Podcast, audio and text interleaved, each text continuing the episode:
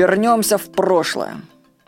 Представьте, что у вас есть возможность вернуться в свое прошлое. Например, в то время, когда вам было всего 16 лет. Представьте один день из того возраста. Например, это лето, каникулы.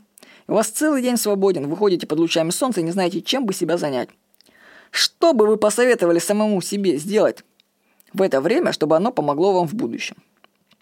Я не говорю о таких советах, типа купи акции «Газпрома», когда они появятся, или скупай недвижимость. Допустим, что будущие события неизвестно.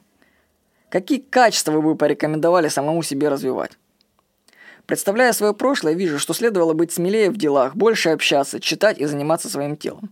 Особенно важна работа с телом. Помню, какая низкая у меня была энергетика всего несколько лет тому назад. Плохое настроение, слабость, сонливость. А штанга-йога здорово помогла бы мне тогда. Рассмотрев, что нужно было делать в прошлом, вы поймете, что нужно делать сейчас для своего будущего. Позаботьтесь о себе в будущем. С вами был Владимир Никонов.